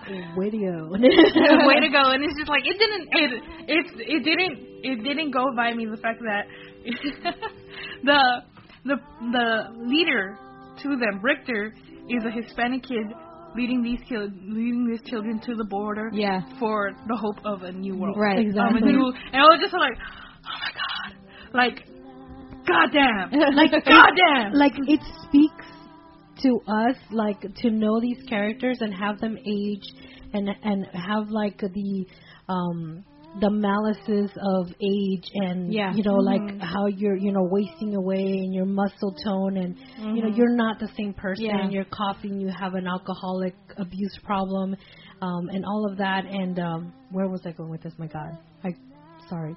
Go on. I, I can't even remember what it was. It was so emotional she can't even speak. Going a bit off of that is just like the dynamic, the fact that he's old. Yeah. He's so old. You Yeah. can see it from when he pops his claws and one of them doesn't Oh, fully yes, come out, and he has to pull it out Yes. before he can like r- like retract Mhm. it back, and like how his hands shake. He has probably some form of arthritis. The fact that he's He can't see anymore. he can't see has to wear like yeah. those Yeah. reading glasses. He needs to wear like reading glasses and all that. He's not young, and then to see all these kids right there, they're young, they're full of life, they're full of hope, and then there's him who's like, he's just like, that's it, I'm done. I don't want Yeah. to do this anymore. Anybody I love or care for dies or end up getting hurt, or I end up like they. Oh my gosh, that scene there where he says that to X23 and she oh my says and she tells him, "Then I guess I'm fine," and Yeah. walks away. Aw. I was like, "Oh my god!" killed me. Like I, at, in that moment, I wanted death. I was just like, it would, it would probably hurt less than what this movie is making me feel right now. exactly. And I mean, I love the fact that the characters, um, for for instance, X twenty three, uh, for the first half of the movie, she doesn't Yeah. speak. I actually think she was a feral child that uh, was not able to. And I'm like, how can she not have picked up some language? Like I don't understand the you know the nurses and everything, uh, but um, she does in fact speak. Uh, but the thing was that um, I love how you felt for these characters, even though she didn't speak, Mm-hmm. and and and the actual acting and the face and the expressions they um, they acted upon each other like uh, Wolverine and her and uh, Professor X and her and her and those that lovely family that took them in for a night. Oh my Um, god. I Yeah, know. yeah. I mean, I was like, maybe, maybe I know. gonna happen. I Maybe- thought same I was just like, thing. I was I, I, throughout the whole movie. I was just like, please, please, please, please, please, tell me nothing happens to the family. Please, know. tell me. And I almost, it was, it almost came true, and then and then sass. Yeah. like, oh my god. No, and the part that really fucked me up though was um Professor X when he was in the bed, and he was just like, "I remember what happened in Westchester," Oh. and he says, "I don't deserve because like they they've had like a really nice family moment with Oh, these with this other family that uh, provided them food and Right. shelter, and um and and he's uh Professor X he's in bed, Charles is in bed and he and he you see like in the doorway a shadow and he says it's Logan and previously in the movie before he had said, I know you anywhere. I know I know who you are. I know how you feel like mind wise Uh-huh. and he's just like and he he tells him like uh "I I'll." I'll recognize you anywhere, even when I'm senile. I know, know who who you you are, are. Yeah. even if I don't remember your name. yeah. Yeah. And so we see the silhouette um, uh, in the background, and uh, Charles is talking. He's telling him, uh, "This is like this has been such a good Moment. moment. This is And what real life this, is this, like. Yeah, this is what real life is like. This is what family is like. And then he gets, then he starts getting choked off because he's saying, "And I don't deserve it." And I was just like. Oh my God! What did do What? And then he's just like, I remember what happened in Westchester, and I was just like, what? What happened in Westchester? Mm-hmm. But then he said, the fact that he said, I don't deserve this. Yo, your thing is unplugged. It is. Why can I hear myself? No, she, I can hear her. Oh, there we go. okay. Alright. Wait, Your thing's unplugged. something. Oh, when, you're- when you when you pulled that, it was yeah. Oh, Oh, okay. Sorry. My bad. uh, yeah, and that was just like, oh my god. And then you see, and then he turns around and you see that it it's not Logan, it's X24. yeah. And then, boom. Yep. It was horrible, It dude. was- I just couldn't I stop was crying. like, oh my god. I'm like, please don't, please don't, please don't. And. I, and all I kept thinking is like, if he were okay, then he could maybe tap into X24. Like I was like, we need you, Professor. So go. yeah. And it's just like I didn't realize like like at the time I was just like why didn't he use his powers? And then someone brought up the fact like uh, um uh, I guess it wasn't like in a review or something. It was the fact that um Professor X thought X24 was Logan. Right. Mm-hmm. That he was Logan because he felt exactly like him. So when X24 stabbed him, he thought it had been Logan, yeah. He thought he had been betrayed until Logan It's finally like- comes and picks him up. And he's he- like, it wasn't me. It yeah, wasn't me. Like it wasn't him, and I was just like, oh, fuck me up. yes, yes. Um, one of the main things that I really love about this movie is the action. Yeah. I- Oh my is- god. I think this is a movie for everyone. Um, it's for men and women. We Uh-huh. can we love the bonding and you know the story, character development, and there's a lot of great violence. The way we've always wanted to see a Wolverine movie. Yeah. I mean, we I've always wanted to see him put like his claws on the bottom of someone's chin and having them come out of his head. That's like my and then or or him running towards somebody and and, Yeah. and slashing their that, head. I mean, it was in the trailer, but that scene where he's running and just flying through the air, Yeah. with his back arched, was just like seeing it in the movie. Uh, Was- in, yeah. in yeah, with the was rest of the story around it. Yes, it was awesome. Yeah. And and that uh in that same note, one of the most powerful scenes that would just kind of put me in a state for this movie, like holding on to, you know, my my chair and saying, "Okay, I'm ready," was when uh, X23 comes out um after they they've been attacked, and she comes out and she With her throws back the head. She throws Oh, the head yes, at them, yes. Yeah. and I was like, "Oh my God!" that she was so hardcore. that she just decapitated a man Uh-huh. and threw his head at these people. I'm like, Mm-hmm. whoa, that's fucking awesome. I'm like, I love the way she screamed. I mean, it was so Yes, primal. yeah. Mhm. Like, like her fighting style was so feral and so uncontrolled and unbound. Yeah. it was amazing. And um, this uh, lady, um, this young lady, Dafne Keen, Yeah. my God, she has my heart. I love her. First of all, I've always said when a character speaks Spanish in a movie or Yeah. something, it makes them super sexy. It's inappropriate to say sexy towards her because she's t- a 10 or 11 year old girl, but it's fucking phenomenal. When I heard her speak Spanish, I was just like, what? what? that? when I heard her sp- speak Spanish, and it wasn't, it was flawless. Yes, it Oh, was absolutely. flawless. flawless Spanish, and I was just like, they did that. They did. they I did know, that. They so did that. Yeah, I always like- hate when they put like a uh, like all Latino character and they have like a really heavy like other accent, and I'm Mhm. like, aw, we could have been we could have done better, guys. but it's just as it's just as phenomenal as uh um um uh, oh my god. I can't believe it. I know, we- we- Diego Luna. Yes. Diego Luna keeping his accent. In, Yes, yes, in exactly. Rogue One. Exactly. I mean, it's it's it's all kind of different, kind of beautiful, is what it is. Mhm. It's a different kind of wonderful, beautiful. Or like when somebody that you know only speaks English and tries to speak to you in Spanish, you're like, yay! yeah, I love that. I love that. And I mean, this character, and they're comparing her to uh, Natalie Portman's uh, professional movie. Oh, uh-huh. Um, of course, this uh, Dafne Keen has uh, been acting since she was four years old, um, and she has um, background in martial arts, Mm-hmm. which explains the amazing action moves, the Yeah. fighting. Oh my gosh, she's just. I want to be her. I read an article somewhere where the uh, the producers and the directors and the casting people were like, okay, we have this like pie in the sky of a young girl who can act, who can emote without speaking, who uh, can do the martial arts stuff, and is bilingual. And they ne- they thought they were going to have to um, give on one of them to get two of them or you know or vice versa they never in their wildest dreams imagined that they'd be able to get all three so and she proved them wrong a, a hundred times over You look hard enough. You They're there. You will find. You will find the one.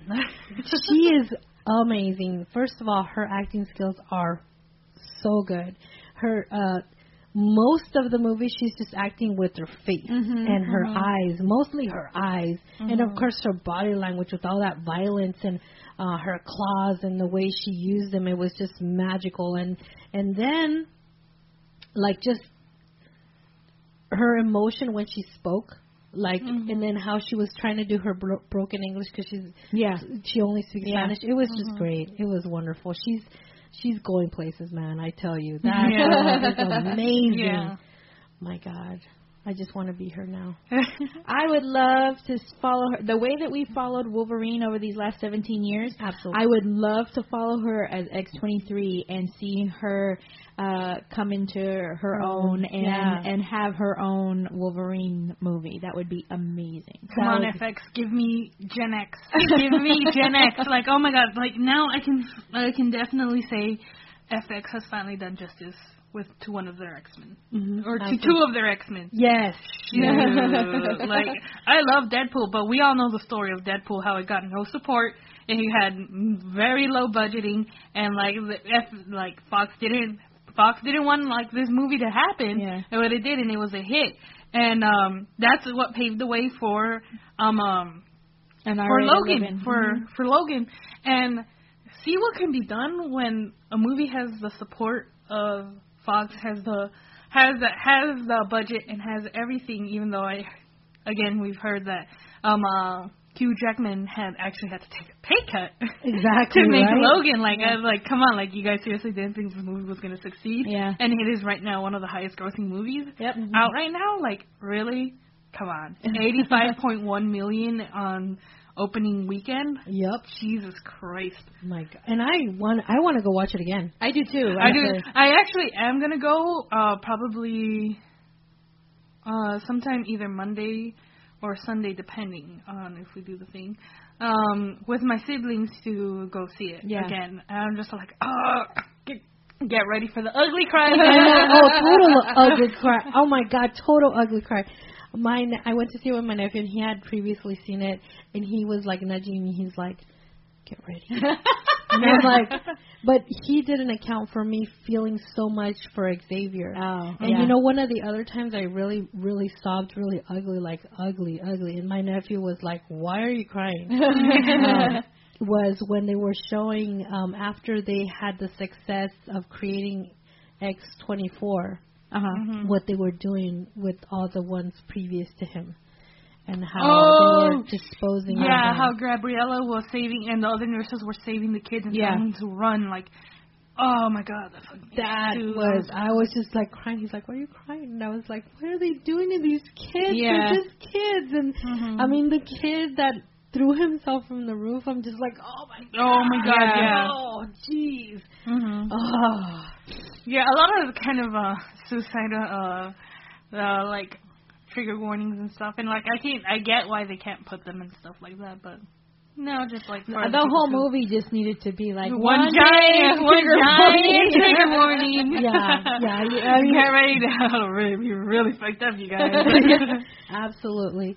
Um, I love all the characters, even Caliban. Um, I I was like, no, you know, like for a while I was like, oh my god, he's gonna betray them. But then when he's like, beware the light, that was Yeah. Oh my god! Yeah. Oh my like God. talk about a redemption. Yeah. Right? Like, Oh. He was just like beware the light and boom, Boom. like like Holy you, shit. you just you're in my heart too. Mhm. like everybody's in my heart. you you made it, dude. You made it. Yeah, and that dude with the robot hand again. I don't know who it, the bad guy. I don't know Mhm. what his name is. I, forget his but um, um, even even the way he approached Wolverine, where he's like, "I'm a fan." Like, Yeah, yeah. Um, he even though he was running after them to kill them and dispose of them, he actually respected them as who they were at their highest point.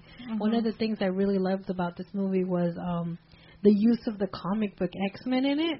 Oh yeah. That was great Yeah. too. I I Yeah. kind of thought, oh, that's a little kind of shout out to us fans that have read X Men in the past, you know. Um, and I love how uh, Wolverine is like, this isn't how it happened. This is just comic books, Yeah, you know. yeah. Like they take an idea and they kind of overdo it or whatever. And I thought, oh, that's so cool. Like, yes, comic book. Yeah, it was really great. I Yeah. I really enjoyed it. The whole thing was phenomenal Mhm. um, just great. It was down to Professor X's age spots. I mean, Uh. it was to the T, just Yeah. amazing. It was great. Um, you know, we see Logan is uh, suffering from some kind of terminal illness, and he just doesn't want to diagnose himself. He doesn't Yeah. want to give in. Well, I I I I was talking about this after I saw the movie, and it it the way that he spoke and the way that um it kind of played out in the movie, it was as if the adamantium was poisoning him. Yeah. I I believe I I believe as well that the adamantium adamantium ha, was radiating some kind of radioactivity that had Mhm. poisoned him throughout the years. Yeah. Yeah. Um. So that. And then you couple that with alcoholism. Yeah. yeah. Exactly. All the regenerative powers in the world will not stop your liver from processing and dying. Yeah. It was just um. Um, he and he knew what it was, but he also wasn't doing anything to like even try to help him like maybe have more years of life. If anything, uh, Professor Xavier had told X23, um, she said he told me to take care of you, Yeah. Mhm. um, to not let you die because if uh, you you just want to die. Yeah. Mhm. Like I'm like, oh, jeez. He's And she was right, and he was right, and he was just going through the motions, you Mhm. know. And I'm not even sure why he went on for so long doing these motions. I mean, he had to cross the border to get medicine for Professor X's seizures and his dementia, and um, he had recruited Caliban, who can't go in the sun, Yeah. to take care of him while he was working to get money.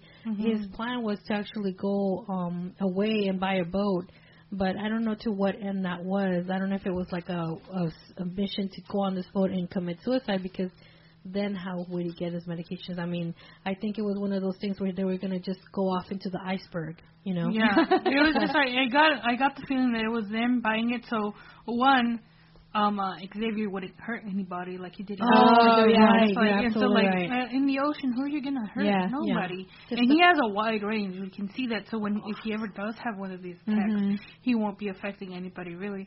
But then like it, once he dies, it's just like no one can, would be able to use his brain for one. That's true. and because that was an actual comic book plot point Yeah. at one time, and then after that, like um, uh, Wolverine, he's just like, well, my job's done.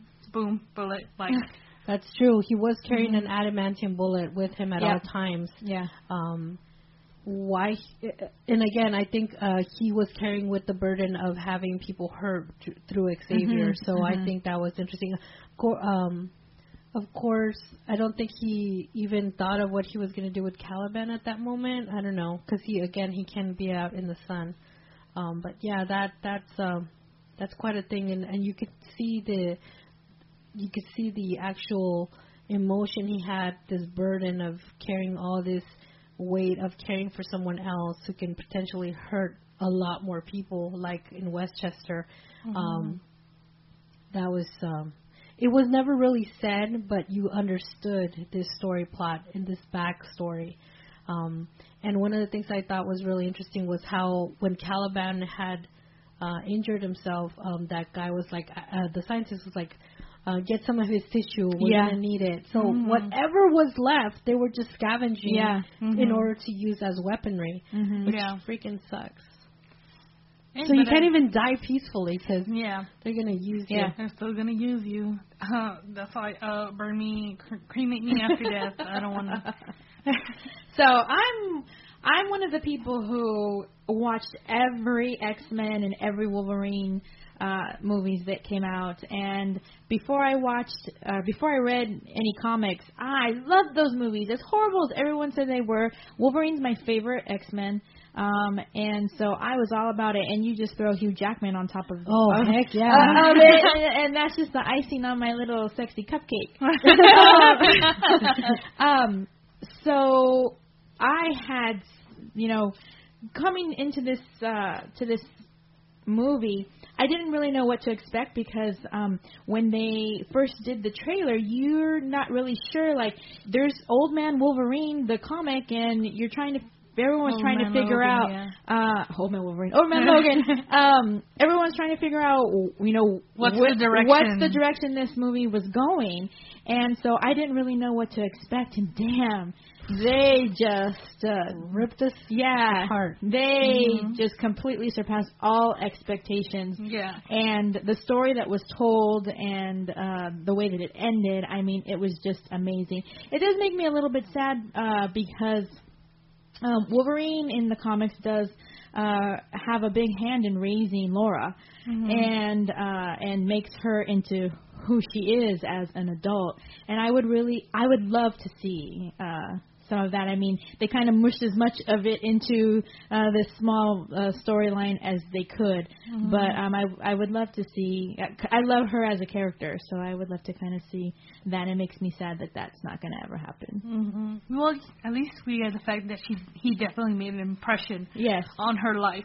And Oh my was, God, and who and that- she'll grow up to be. Yeah, I mean, yeah. w- At the end, when he just tells her, "Don't be what they they want you to be, or what they made you to be, or something." Mhm. Yeah, And that in that same scene, I love when he's like, "Now I know what they were all talking about, like kind of being a father, yeah, or a mentor, and like Mhm. he finally, Putting your The- faith into the next generation. Yeah. or you know, s- sacrificing yourself for them, the future." And it was like, whoa, like, fuck. like that totally messed me up. I was like sitting next to my nephew. I just was bawling. It was like, I will die for you, kid. That's all there is.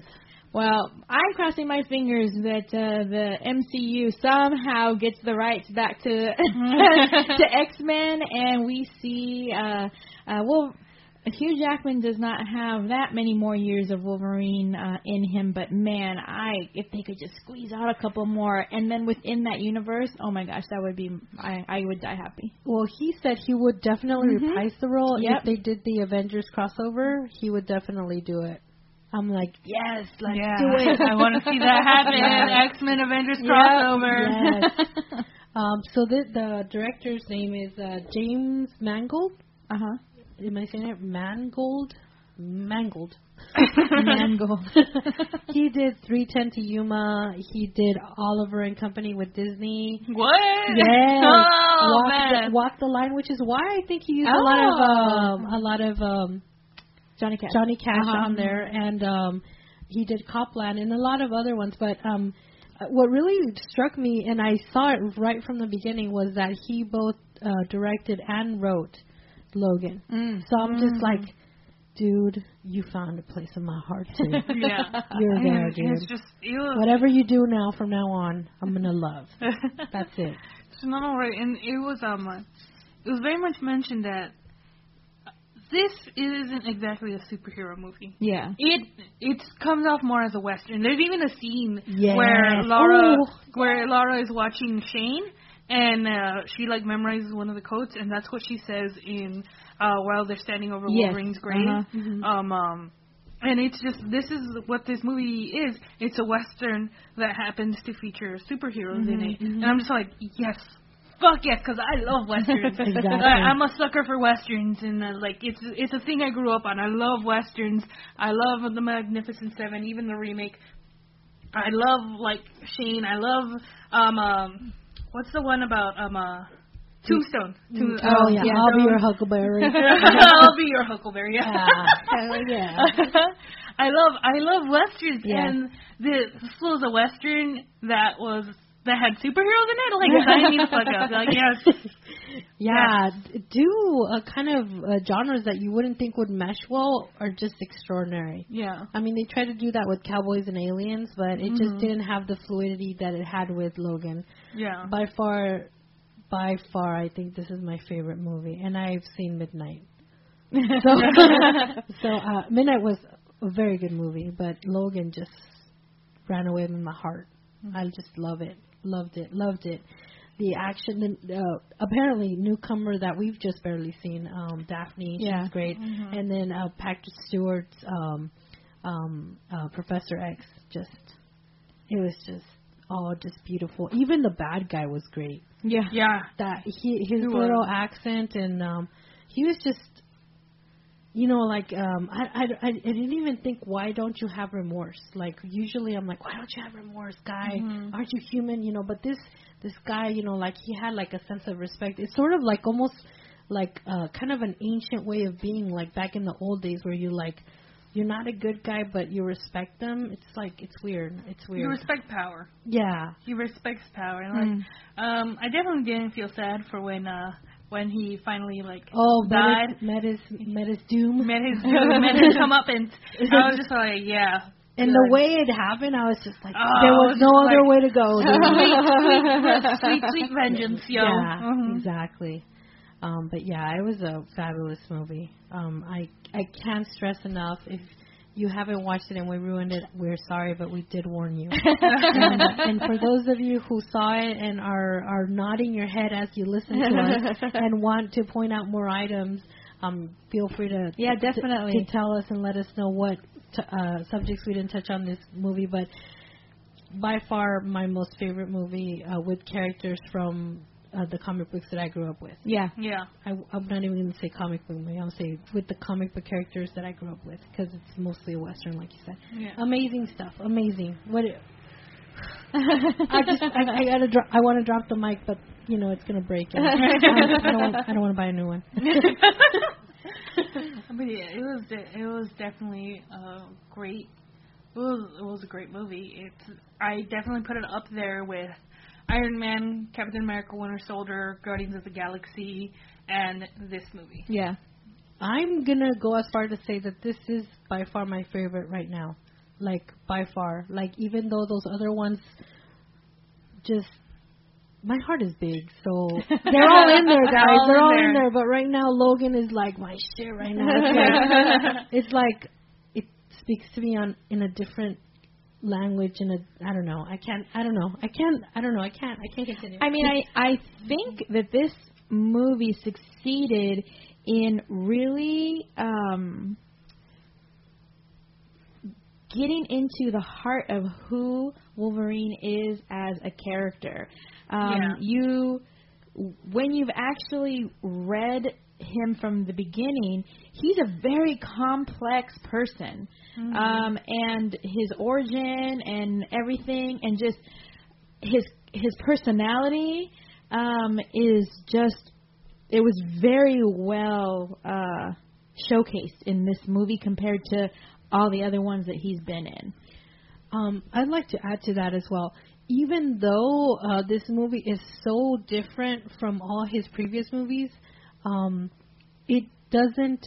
It's not a new Wolverine. It's Yeah, like yeah. it's like the same guy. Yeah. Not not to say that it's the same guy, Hugh Jackman. Of course, it's the same one, right? No, but even though the the director and the storyline and the way it was written, um, we still know it's like it's the same person. Only a time has molded him in a certain different way. You know, like because we're all a product of our experiences and our losses and our, you know, um, our successes and so forth. So, but um, I I never felt like those weren't relevant to this Logan. Mhm. They they they all tie in. Yeah. Like they are not irrelevant, and this is a whole movie, standalone movie. It was all one for me. Like it's all together.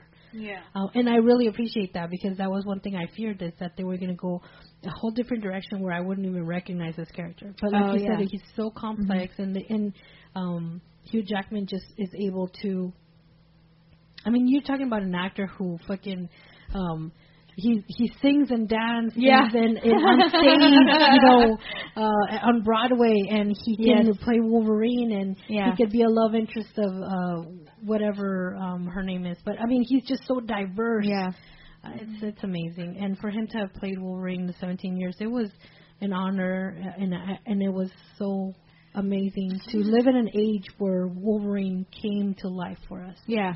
I know you guys have been saying it, but like Jesus could deliver. He's 17 been playing years. Wolverine for 17 years. Yeah. 17 years, dude. And I will never accept another Wolverine. I'm sorry. Yeah, I know. I just Yeah. it doesn't feel like I can either. No. Yeah. Absolutely not. You found the perfect actor. And now there can't be another. Yeah. And you know what's so cool about him is like at first I felt like at the beginning of him playing Wolverine I thought he would be typecast, Mhm. but no, Yeah. he was in Les Rob, and you know like all these Yeah. other just amazing stuff. Like he's just amazing. You know he and he you know didn't get bogged down like how other actors. Oh, I don't want to play him again because I don't want to be typecast. Yes, yeah. You know he didn't see. I mean his whole perspective as a person I think is different. That's why I think he's so wonderful as Wolverine, and I think that's why the public loves him. Yeah. Mm-hmm. Yeah. All the feels. feels, you guys. Yeah. Yes. Go see the movie. if you haven't. Yes, if you haven't. And Go if see you, it again. And if you haven't, go see it again. I'm going to watch it with my brother who hasn't seen it. We're usually midnight show people, but as the years have gone on, we've I may just go by myself on Monday on my day off and just go and see it and enjoy it and yeah, And cry. my little heart out all by myself. oh, absolutely. Um, Yeah. I, my nephew said you're probably gonna cry twice. I ended up crying like five times. What do you mean? It, I was just in one long continuous cry. it was just a one long sob. but yeah, no, Yeah. It's, it's fantastic, and I hope you guys, as um, the audience, can agree that it's a wonderful movie and show your support. You know, um, tell your friends about it, or go see it again. Mm-hmm. Don't take your kids. But you know, my rationalization was my nephew plays uh, Call of Duty, so it's okay for him to watch Wolverine. so I'm like, it's cool as long as there's no boobies, we're okay. But, yeah. Um, no, yeah, I went to go see it with my brother, and we're, basically the same age. Um, so there was that. Um, but now I'm gonna go take my smaller siblings, and I justify this by one, I'm not their mother. Um, I like that. and two, I mean, like my brother's, uh, he's he's 13. I think he's 13. He could be 14. I don't, I don't care. I don't. I don't know. I don't track of these things. Uh, I only know that he's a teenager. Uh, and my little sister, she's already 15, so it's just like, yeah, yeah. yeah. shoot. I used to sneak into R-rated movies, like. Yeah, I, you know, I, yeah, we grew up watching The Exorcist and uh Friday the Thirteenth and Freddy Krueger, so we're good. Yeah, we're I good. mean, like yeah, like that, like that's it. And like all you see in the movies is like that one time when that lady like flushes her boobs, and I was just all like, okay, no, like that's it. Um, I totally forgot about that. yeah, you see, like Yeah, I remember now. So, but I didn't. I didn't even. Yeah, it didn't even phase me. It wasn't. yeah, even, like yeah. it's just like it's just like like with Deadpool, I think it would have been more awkward. yeah. That's why I didn't take them. I'm just like I'm just gonna buy the DVD and y'all can watch it on yourselves. but I'll take them to go see uh, Logan, and plus they want to see it. And my brother's already read Old Man Logan, so it's just like whatever. yeah, exactly. hmm All right, guys. Well, thank you so much for staying here and reviewing the movie with me because I was just too excited to talk about it. I was just like, And this time we actually have all seen it uh, Exactly. during opening Yeah. weekend. Not And- like Star Wars where we had to wait. well, no, I mean, you guys had watched it, and um, I saw your um your um little report, like your little uh, post about like all the fields, and you got to see this movie, and I was like, well, they already saw it. I better, I better. So like, I I I actually put aside some time to go and see it. yeah. Hey. because I was like, A, I wanted to see it. B, I, I heard great things from you guys. And uh, C, my nephew had already seen it, so I'm just like, okay, we're gonna go. I have to go watch it now, so we did, and it was just great. But I did try to watch it on the weekend; it opened, uh, but it was sold Oh, out that's right. I remember for three saying that. consecutive times. I was even willing to pay the extra for the XD Yeah, yeah. and it was sold out. That was the actually first one to sell out, and then all the other times previous to that, and there was no way I was gonna be gonna wait another, you know. Yeah. So I was just like, no, that's let's just we watch we watch something else. I forgot when. I think I saw it Friday. I think I'm gonna go ahead and say Friday because my brother he had a twenty six dollar gift certificate, and so we went to go to the Regal uh, at LA Live right there by the Staples Center and everything. Ooh, So we actually got to see the premiere theater. Oh, yeah. and since he had that, we only had to pay like nine bucks. actual nice. cast. So I was just like, the seating was awesome. Yes. Was awesome. I was I'm gonna go to South Bay Galleria. I haven't been to the new one there yet, where they have the Oh. reclining seats and Oh, Oh that's my god. Yeah. Literally, this is why I live at the AMC Santa Yeah. Monica one because Yeah. it has the reclining seats, and I'm just like, Yeah. this is where I see all my movies now. Like, Yeah. damn. Well, I live here in Compton, and um, like a ten minute drive is the uh, Carson Mall, Mhm. and it's the um, Cinemark, but they don't have the reclining chairs. Tell me why I drive to down near Norwalk. to go to the reclining chairs. And just recently, I went to L, uh, Long Beach on, Pi- on the Pike, yeah. Uh-huh. and they also have the reclining chair. So now I'll be driving over there for to see a movie because Yeah. it's just it really makes a difference. it does. I mean, it's so comfortable. Whew. I think the Cinemark Playa Vista has um uh, reclining seats as well. Is that farther? Um, You're like, I don't know distances, yo. I just know it's like it's it's close. it's clo- it's kind of closest to Santa Monica. Oh, okay. the one in Playa is an AMC. Oh, okay.